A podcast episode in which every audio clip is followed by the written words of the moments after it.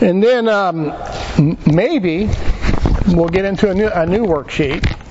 And I have that up here, and I didn't want to hand it out because I'm, I'm going to be gone for the next couple of Sundays. But we're looking at um, fellowship with God who is light. And um, that's what this epistle is all about. In fact, um, verse 4 uh, uh, verse 3 and 4, it says, Truly our fellowship is with the Father and with the Son, Jesus Christ, and these things write we unto you that your joy may be full. And um, so, uh, God's desire is to fellowship with us. That's His desire, and uh, this is John's desire, is that we fellowship with, with God who is light, but there are things that threaten this fellowship. And it is these these things that John is trying to make his uh, make us aware of. You know, let's uh, don't let these things steal from you, which which is rightfully yours, and that is fellowship with God. And so, uh, in the so what I've been doing is I've been kind of touching on things that. Um, and this isn't a phrase that I've coined, but I've been talking about um, modern Gnosticism. And uh, this modern Gnosticism um, is uh, rampant. It's not only in politics, it's in our religion, it's in our education, and uh, it's just everywhere. Uh, so much so that uh, people have become accustomed to it. It just seems to be the the norm, and I'm afraid that most of us don't see the danger of, of what is going on around us. And if we do, uh, you know, what can we do about it? What is there, what is there that we can do about it?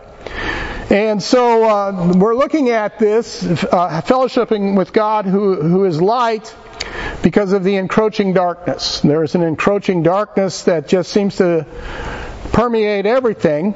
And so, um, so I was burdened to go through uh, First John with everybody. And John's exhortation for us is to abide in the light. Stay, stay in the light. Don't let the darkness uh, woo you away from the light. Don't let the darkness uh, threaten you or intimidate you away from the light. Um, be alert.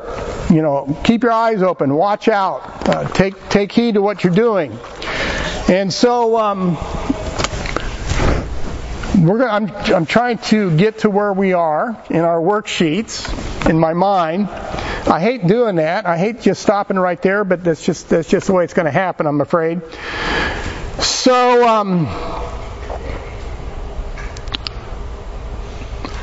understand that the prevalent wisdom today is geared to minimalize your, the Word of God and minimalize the Lord Jesus Christ and minimalize your faith and relationship with both. That's, that's the goal.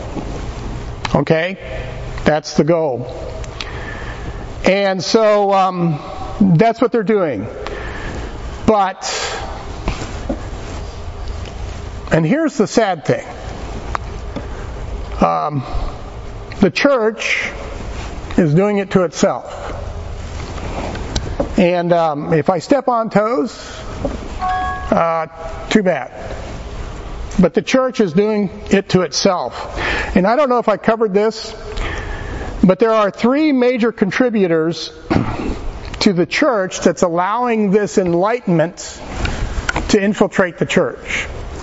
And um, the biggest, the biggest thing about the church today is it just simply lacks discernment.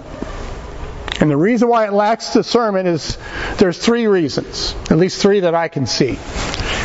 The first one, and I, like I said, I don't know if I covered this last week or not, but the first one is the many false prophets and the antichrists that masquerade as brethren in the church today.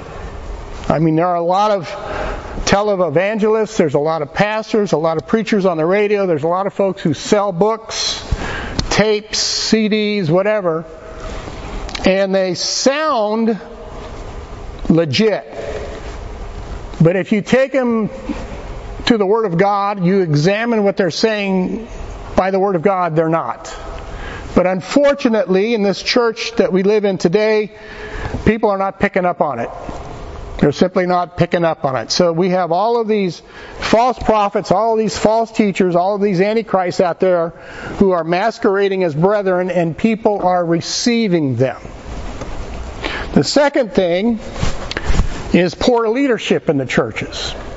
Poor leadership in the churches. Uh, there is leadership in the churches that will not contend for the faith. There is leadership in the churches that will not hold to the Word of God. There is leadership in the churches that will not provide their people with the proper training, the proper education, the proper uh, tools that they need to stand against this encroaching darkness, this enlightenment.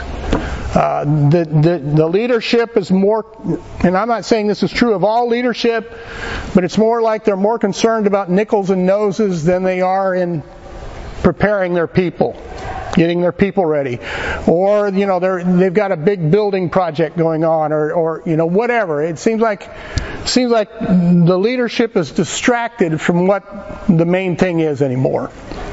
And then the third thing that I've seen is uh, just plain biblical laziness and a ignorance on behalf of the people sitting in the pews or the seats in the churches.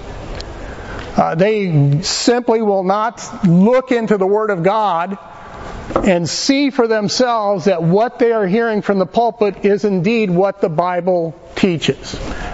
They're just simply lazy. They, they don't want to take the time. They want somebody else to teach them what the Bible says. They want somebody else to tell them what they are to believe. And they don't take the time to find out if Pastor so and so is right or if Pastor so and so is wrong. So you've got all these false teachers and you've got poor leadership and then you've got people who won't check them won't check them. All of that contributes to this darkness creeping into the churches, and that's why so many of the churches today are in such a mess. That's why we, what I call a distract, we have a distracted church. We're focusing on other things other than what we should be focusing on. Now, in my opinion, okay, Take it with a grain of salt. And I'll, I'll always tell you if it's my opinion or not, but in my opinion, one of the modern Gnostics of our time that contributes to this church, this malady of the church is a popular preacher by the name of Andy Stanley. Now, some people get squeamish when names are named from the pulpit. Like, you know, you shouldn't do that. Well, Romans 16, 17, Paul says, Now I beseech you, brethren, mark them which cause divisions and offenses contrary to the doctrine which you have learned and avoid them. I think that's one of the faults of poor leadership is they don't tell their people, watch out for so and so. Because we don't want to offend anybody even though they're offending us by their false doctrine and their teaching. Um, let me quote an article that I had found some time back that Andy Stanley had written. And this is what he said. Now listen carefully to what he says. He's a very articulate man. He's not, he's no slouch. Okay? This man is no slouch. He's very articulate. A lot of people uh, follow Andy Stanley. He says, holding to our faith in the risen Christ, we should not believe that everything rises and falls and whether all of the Bible is true. Okay? Did you pick up on what he's saying here? He continues. He says, thinking that way and that all of the Bible is true is unfortunate and absolutely unnecessary. Now we hear that and we red flags and bells go off, but the majority of the people who hear that don't pick up on what he says. Because they like Andy Stanley. Right? What Andy is saying is that we don't have to believe everything in the Bible in order to believe in the resurrection of Jesus. And if we do believe everything in the Bible is true, then it's inf- that it's it's unfortunate that we believe that way. That's what he's saying. Now let that settle in for a minute. See, we can believe some of the Bible being true, but not all of the Bible is true, and this shouldn't affect our faith in a risen Lord. Is that a true statement? No, it is not. That is not a true statement, but yet people believe that. Now, right there, this liar, Andy Stanley, just made a liar out of Jesus, who is the way, the truth, and the life. Because Jesus said that God's Word boasts, well, when he was alive, it was the Old Testament, wasn't it? He said in John 17, 17, sanctify them through thy truth, thy word is truth. What word was he referring to? Well, the one that was then, it was the Old Testament. Truth is truth, folks. Truth can't be truth if some of the truth is not real or made up or didn't happen. Truth is truth. There's no mixture. When Jesus said, Thy word is truth, if we use Andy Stanley's reasoning, then which part of what Jesus said is truth? Which part? Jesus said, Thy word singular. He didn't say thy words as though we can pick and choose. So when he said, Thy word is truth, he's talking about the whole thing. The whole book. Andy Stanley continues, he says, If we stake our faith on the whole Bible being true, then according to Andy Stanley, then Christianity becomes a fragile house of cards religion. When we hear that perhaps the walls of Jericho didn't come tumbling down. Again, if we follow Andy Stanley's reasoning, we must conclude that if the entire Bible isn't true, then the Bible isn't entirely true. Right? In a sermon he preached in April of 2018, Andy Stanley said that although although the Old Testament is divinely inspired, the church today must unhitch the Christian faith from the Jewish scriptures. If it's divinely inspired, why in the world would I want to unhitch from it? And 2 Timothy tells me that all scripture is given by inspiration of God. Not just some of it.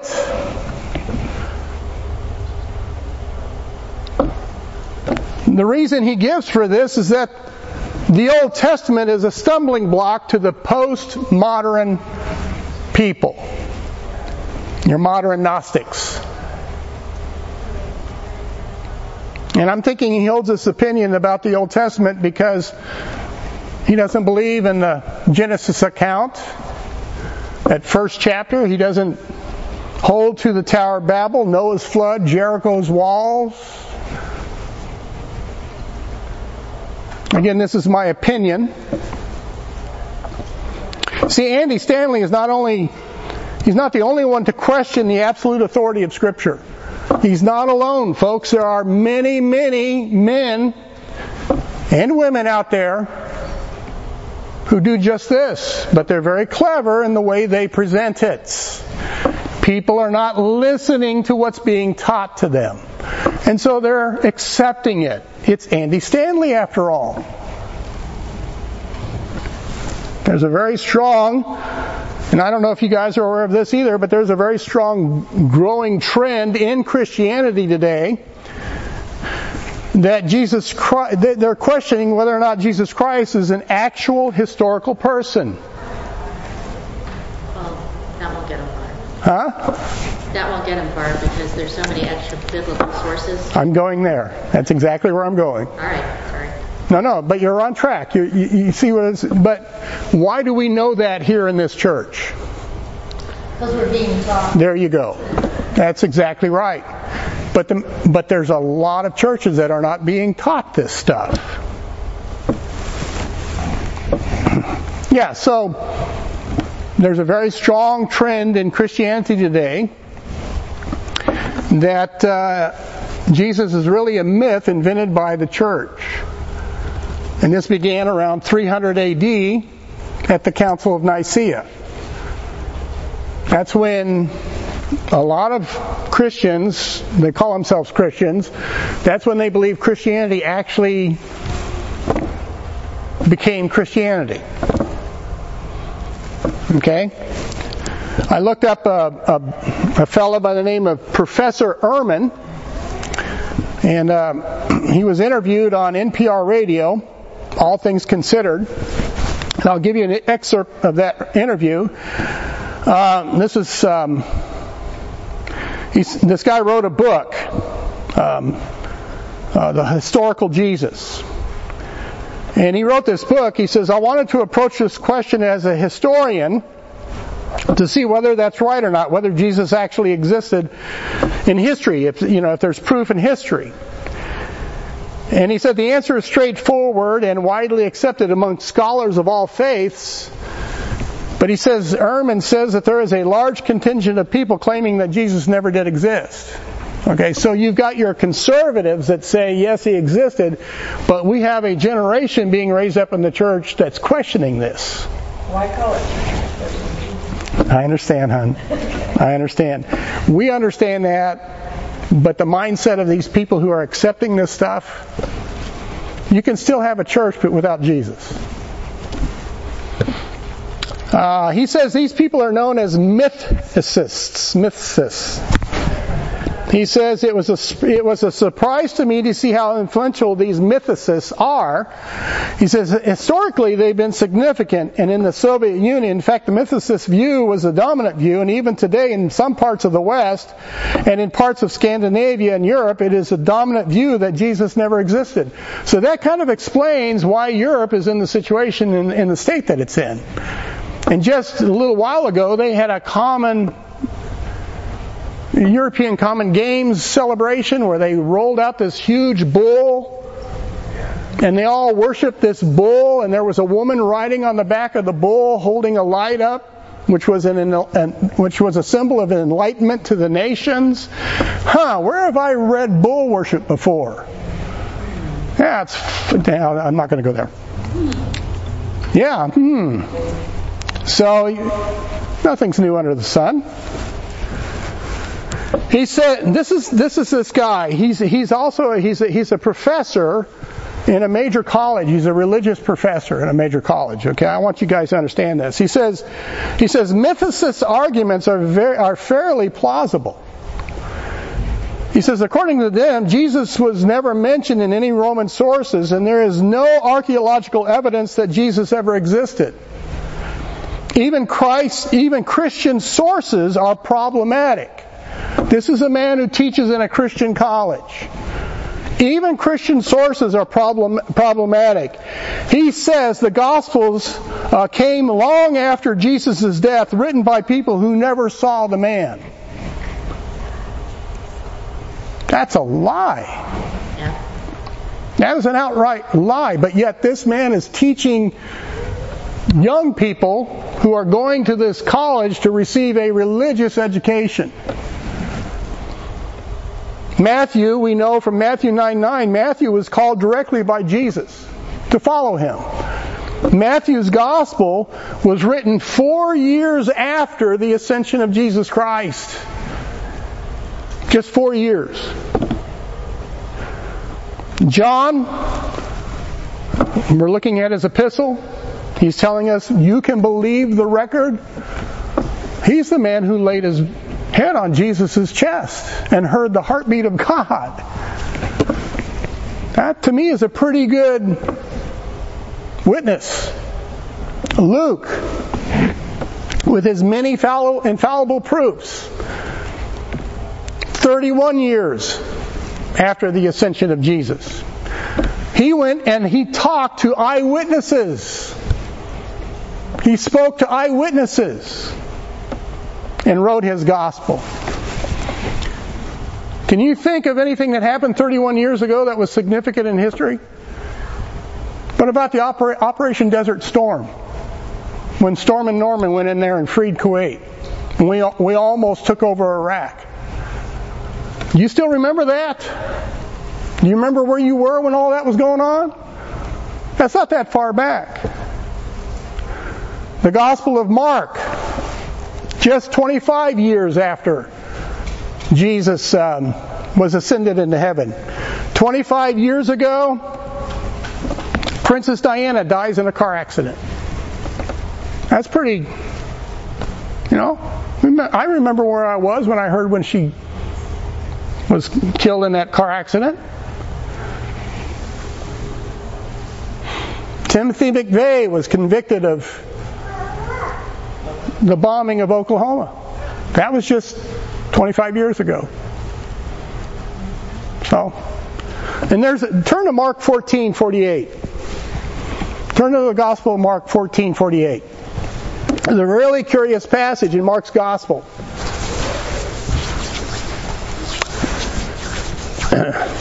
Mark 14:48. Whistle when you're there. And there you go. Mark 14:48. And Jesus answered and said unto them, Are ye come out as against a thief with swords and with staves to take me? I was daily with you in the temple teaching, and ye took me not, but the scriptures must be fulfilled. And they all forsook him and fled. Verse 51. And there followed him a certain young man, having a linen cloth cast about his naked body, and the young men laid hold on him, and he left the linen cloth and fled from them naked. Mark's gospel is the only gospel that has that little piece of information. Do you know who that young man was? It was Mark. He was a, he's a nephew of Peter. Mark was there at the Last Supper. He may have been helping and serving. And he followed them when they left to go to the garden, and he wrapped himself up in a sheet. He probably fell asleep during the supper, I don't know. But that's Mark. So Mark saw Jesus. He heard Jesus. Why else would he put that in his gospel if it wasn't him? If it wasn't him. Continuing with this interview with this man, uh, uh, the interviewer from NPR asked this professor of religion about his relationship to Jesus. And he said, this is what this Professor Ehrman says. He says that he says that uh, that most of it is very historical. His relationship is historical, but most most of my relationship with, with Jesus is historical. But Jesus teaches us valuable lessons. Jesus' teachings of love and mercy and forgiveness, I think should, really should dominate our lives. But on a personal level, I agree with many of the ethical teachings of Jesus and I try to model my life on them, even though I don't agree with the ap- apocalyptic framework in which they were put. Do you hear what he's saying? Yeah, Jesus is a great moral teacher, but he's not coming back to establish his kingdom. I don't believe in the biblical Jesus as Lord and Savior, but he is a great moral teacher. That's the teaching that many people are receiving. He's a great moral teacher. A great moral teacher. You know, this man is not the only one that's moving away from the biblical authority. The fact that, you know, they teach that Jesus is, is a moral teacher. Is he just a moral teacher? No, he is not. He is God in the flesh. He is the Lord and Savior Jesus Christ. That's that apocalyptic framework that they don't like. They don't like. Men like this professor and men like Andy Stanley are seeking to, this is their words, liberate Christianity from its ignorance. In that it believes the Bible is its authority about life and faith. And they should be, and, and the church should become more enlightened. More enlightened.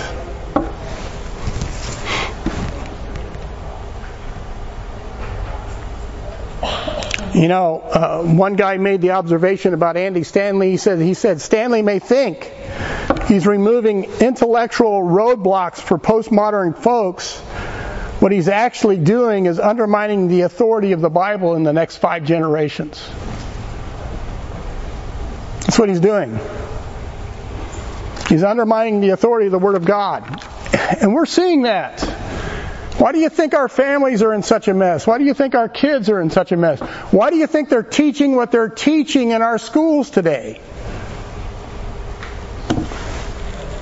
If the Bible cannot be taken literally as truth, being true through and through, then why bother with it at all? If some of it is to believe and other parts are not to believe, then ask who, who determines which is which is truth and which isn't? We do. Yeah, modern Gnosticism aims to shift the source of authority from God to man. Instead of God judging man, man now judges God. It's this, it's this sort of modern Gnosticism that says they believe in the Jesus of the death, burial, and resurrection, but at the same time, they undermine the very record that testifies to the fact that Jesus did die, was buried, and rose again. You, do you see the, illog- the, the illogical way that this is brought, but yet people are believing it. Proverbs 19:27 says, "Cease, my son, to hear the instruction that causes error from the words of knowledge." And unfortunately, people aren't doing that. Jude verse 4 says, For there are certain men crept in unawares who were before of old ordained to this condemnation, ungodly men turning the grace of our God into lasciviousness and denying the only Lord God and our Lord Jesus Christ. So on your worksheet, this is the three blanks, Diane. I'm ready. All right. The apostle John in this epistle of 1 John is assuring us that he is not following some fable or unhitching from the Bible, but that he and others had been eyewitnesses of what we believe and that God has given us a blessed record that is true, written to give us assurance of that which is true. If the Apostle John didn't unhitch from the Old Testament, then neither should we. Amen? Amen? Amen. Okay. All right, so I have another worksheet. So if I can get somebody to help hand this out, and we'll work on we'll we'll work um, we'll get to the first page or two of this worksheet.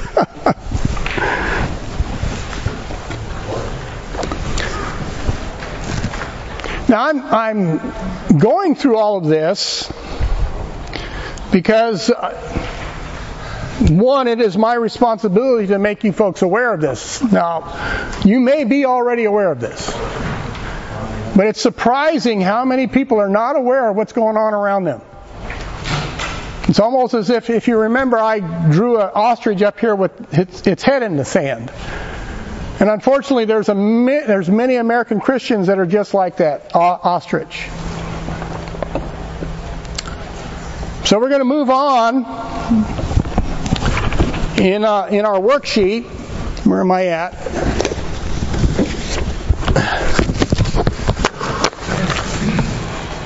Okay, so we've looked at um, the introduction, the Word of Life, eternal life manifested in Jesus Christ. In the visible Jesus, the invisible Father has been brought forth for us to view. And then we've looked at the word of life experienced by the apostles. Uh, that which was from the beginning God is the source of all, uh, of all life. And the life which God is was manifested to men through the word of life that is Jesus Christ, the Son of God. Now we're going to look at that which we have heard. So 1 John chapter 1 Verse 1, that which was from the beginning, which we have heard.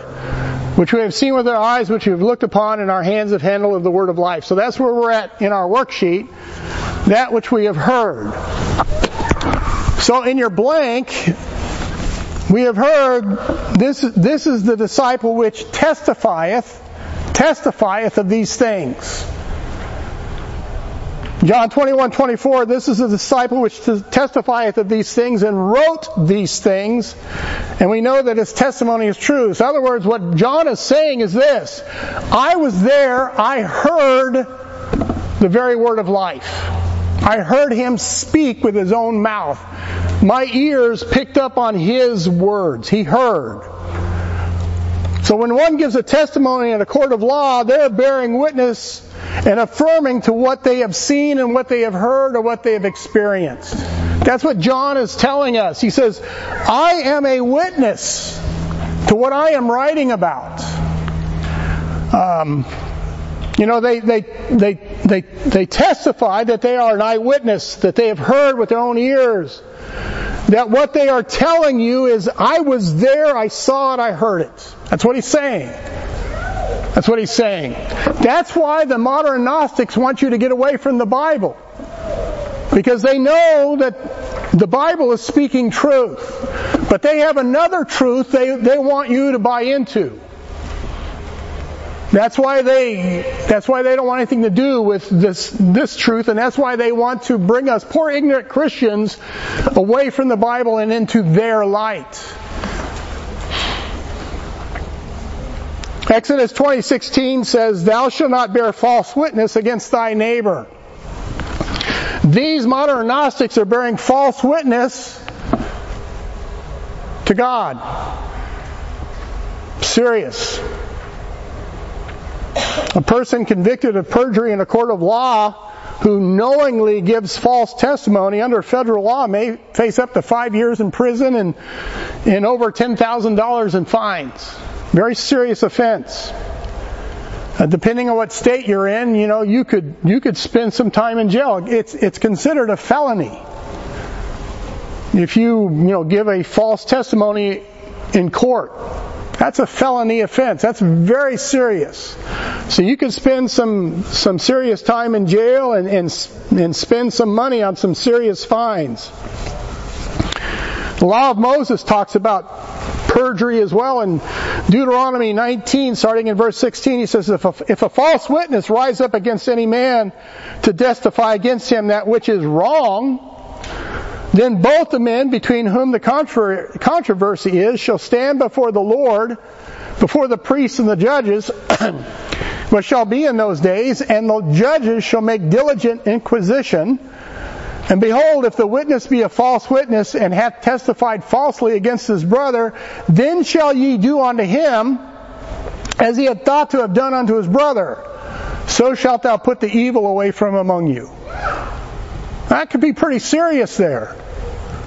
Because if the false testimony that you're doing against your brother would lead to his death, then guess what happens to you? Yeah. That's very serious stuff.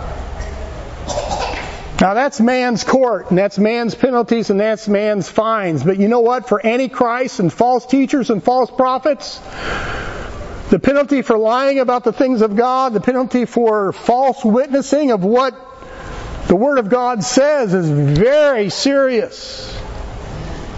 Jude chapter, uh, Jude chapter, Jude verse 12. These are spots in your feasts. spots in your feasts of charity. When they feast with you, feeding themselves without fear, folks, they're among us even today. They are. Clouds they are without water, carried about of winds, trees whose fruit withereth, without fruit, twice dead. They're not only dead physically, but they're dead spiritually plucked up by the roots, raging waves of the sea, foaming out their own shame, wandering stars to whom is reserved the blackness of darkness forever. That's their future. They preach darkness, they lead others into darkness, they peddle darkness, They make themselves rich by that darkness. They love that darkness. And guess what God's going to give them in the end? Darkness. Now I think, you know, whenever you see these paintings and pictures of hell, you see these people writhing in flame. I think hell, when they, that last final state, will be absolute darkness. There will be no light. So when you end up, there'll be no light. I went one time with a friend of mine to these caves that they have storage. And he said, You want to feel something eerie? I said, Okay. He stopped the van that we were in, turned off the engine, turned off the lights. Wow. That is the first time I actually felt darkness. Absolute absence of light. That's their eternity. That's their eternity. This is that apocalyptic framework that this professor doesn't like to think about. But if you reject the light, what, what other option, what other option is there?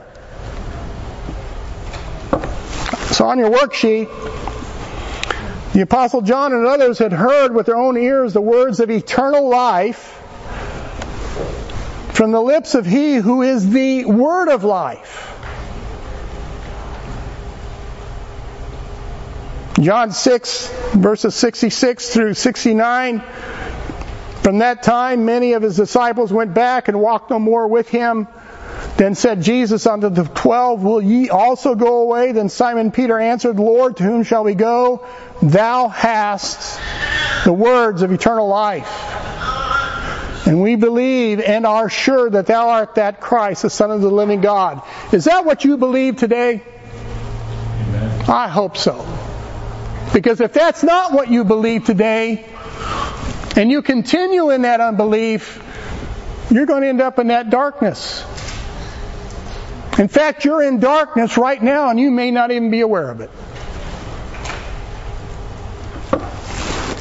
The Lord revealed the Father by His words, and His words were the evidence of His life and relationship to His Father. Turn to John chapter 8. John chapter 8 and verse 42. This is where he is speaking with the um, Pharisees, the religious leadership of his day. And it's this issue of fatherhood. Who, you know, who is your father? In John 8:42, Jesus is speaking to them. He said, Jesus said unto them, If God were your father, you would love me for I proceeded forth and came from God, neither came out of myself, but he sent me. Why do you not understand my speech? Here's why. Even because you cannot hear my word. Ye are of your father the devil, and the lust of your father ye will do. He was a murderer from the beginning and abode not in the truth, because there is no truth in him. Pay attention to what he just said there, folks. The spirit of error is live and well and, and, and pumping out his propaganda. And though it may sound feasible, Jesus said that there is no truth in him.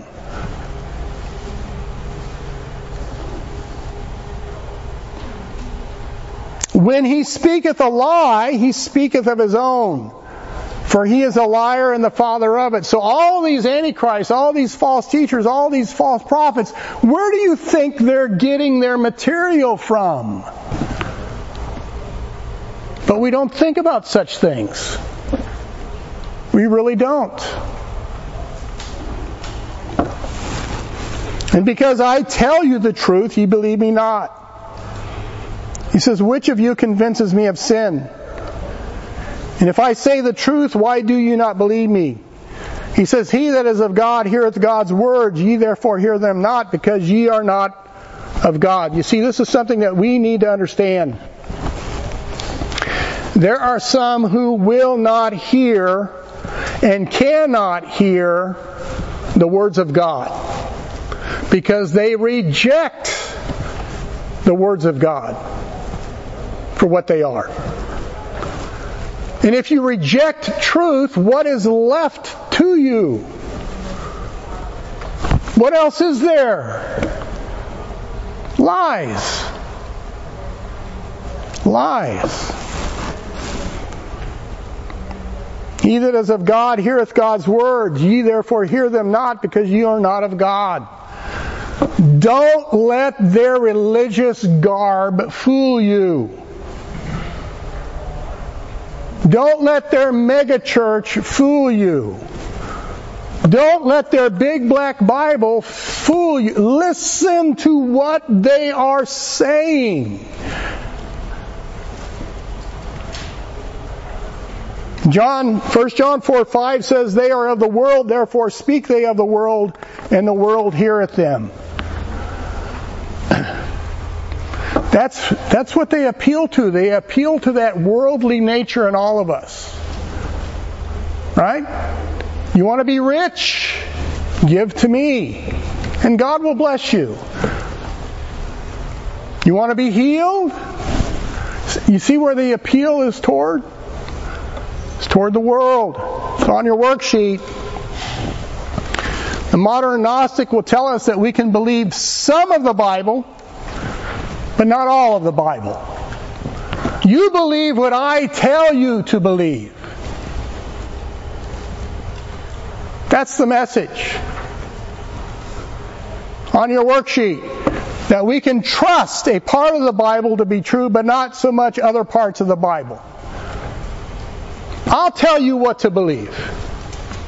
Just listen to me. I won't lead you astray. I'll tell you what to believe. Jesus spoke the words of eternal life, and when Jesus spoke these words, what did he often quote? The Old Testament. The very, the very book that Andy Stanley is telling the church to unhitch themselves from. Now, if the Old Testament was good enough for Jesus, right? It's good enough for me. Yeah, he wrote it. You're absolutely right, Ron. But the point is, if Jesus quoted the Old Testament, then who am I not to do the same thing? Who am I to unhitch myself from the very word that Jesus taught? Jesus wrote in John 5:39 he says search the scriptures for in them ye think ye have eternal life. What scriptures was he talking about? Yeah. And they are they which testify of me. Do you realize what you're doing when you pitch the Old Testament? You are depriving yourself of learning about Jesus. Because the Old Testament is full of pictures and types of our blessed Savior and appearances. Verse 40 of John 5, and ye will not come to me that ye might have life. He says, I receive, I receive not honor from men, but I know you that ye have not the love of God in you. That's the problem. There is no love for God. There's no love for God's Word. There's no love for God's Spirit or His church. He says in verse 43, I am come in my Father's name, and ye receive me not. If another shall come in his own name, him ye will receive. And by golly, they will. They're doing it now, and yet there's a man coming that they're going to receive with open arms because they're going to think that he's got all the answers. I'm sorry, I'm getting worked up. Amen. He says, How can you believe? Which receive honor one from another and seek not the honor that cometh from God only. Do you know what impresses people today? Whether you've got a doctorate, Doctor so and so said this, and Doctor so and so said that. It don't matter if whatever the doctor said it doesn't line up with the Word of God. He's got a doctorate, so he can't be wrong. He's gone to Bible college. He's gone to HBI. He's gone to Shepherd School. So he must know what he's talking about. No, not necessarily. Not necessarily. So many people are so impressed by credentials and doctorates. You know what PhD stands for? Yes, I do.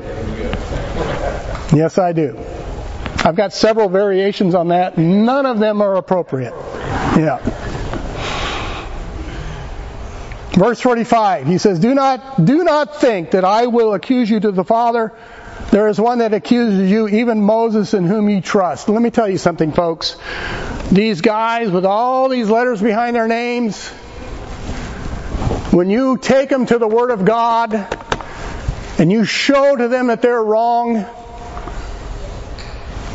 naturally their pride won't allow them to admit that they're wrong. I went, I, I carpooled with a Bible college student one time, and he asked me a question. He says, he said, "What do you think uh, is um, the purpose of man? What do you think? Uh, you know, what do you think God's uh, purpose for man is all about?" And so, he said, "Well, let me tell you what I think." And so it was a it was a 25 minute drive. He was carpooling with me. A 25 minute drive, and he spent the whole 20 minutes pontificating on this and that and that and this. And this is a Bible college student, very smart man, very sharp. And he said to me, "So, well, what do you think about all of that?" It was very impressive. It was quite a speech. He said, "Well, what do you think about all that?" And I said, "Well, I don't know what to think about that, but let me tell you what the Bible says." It says, Let us hear the conclusion of the whole matter. Fear God and keep His commandments, for this is the whole duty of man. And you know what he said to me? Where did you find that? Where's that at? You see, the man was studying man's words. He wasn't studying God's word. That's why he didn't know it was there. That's why he didn't know it was there. Ecclesiastes. Last yeah last two verses. He says here, "For had ye believed Moses, you would have believed me, for he wrote of me." Don't go unhitching from the Old Testament, folks. Don't listen to Andy Stanley or his ilk. He says in verse 47, But if ye believe not his writings, how shall ye believe my words? You know what Jesus just did? He equated his words to God's word. And, and men like Andy Stanley, when they make statements that they make, they've just made a liar out of Jesus Christ, who's the way, the truth, and the life. Now, who are you going to believe? But you know how many people would rather go Andy's way? Too many. Too many. Some of God's Word cannot be words of eternal life, while others are. It either is all eternal life, words of eternal life or not.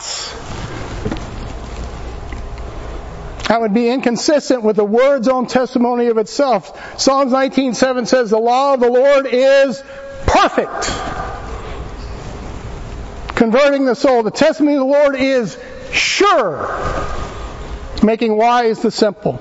Perfect. That means complete, sound, having integrity, truth. Sure means reliable, certain. It is something you can stake your life on. Don't let anybody tell you any differently. And they do it all the time.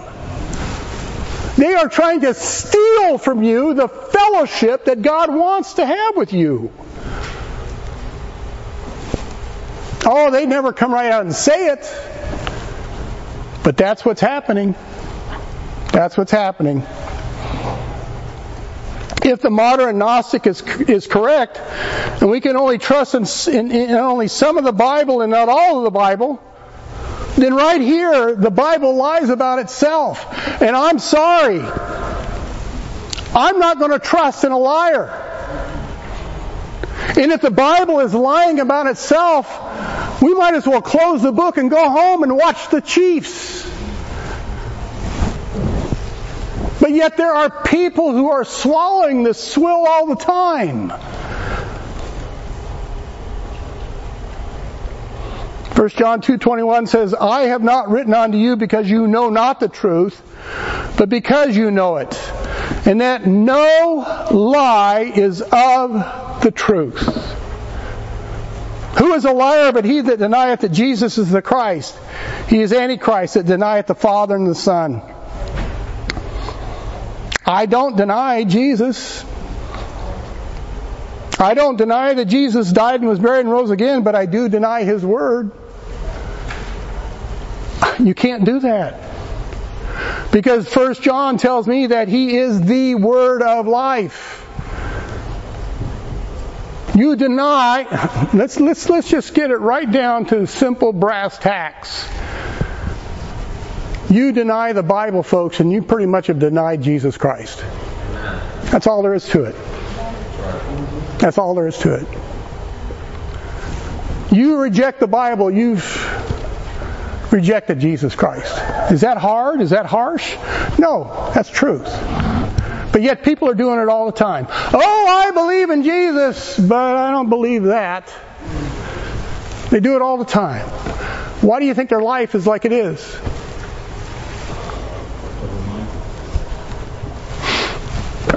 What time is it?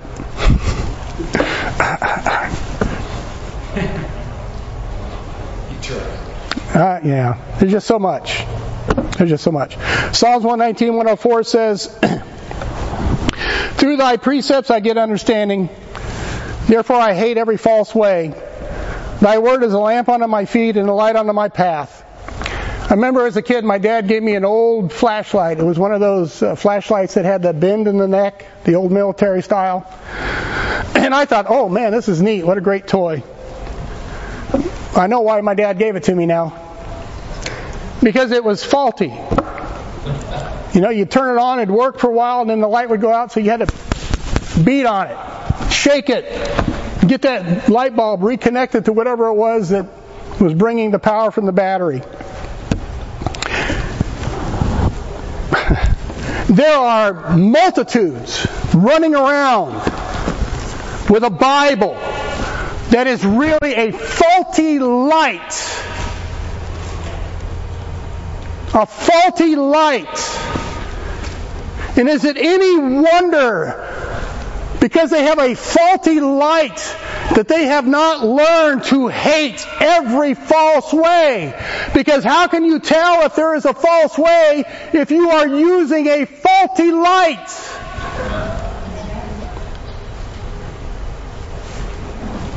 You have to have the real light to know the false way. Oh, try this one. Try that one. It's easier to read. It may be easier to read, but you've got to beat on it to get any light out of it.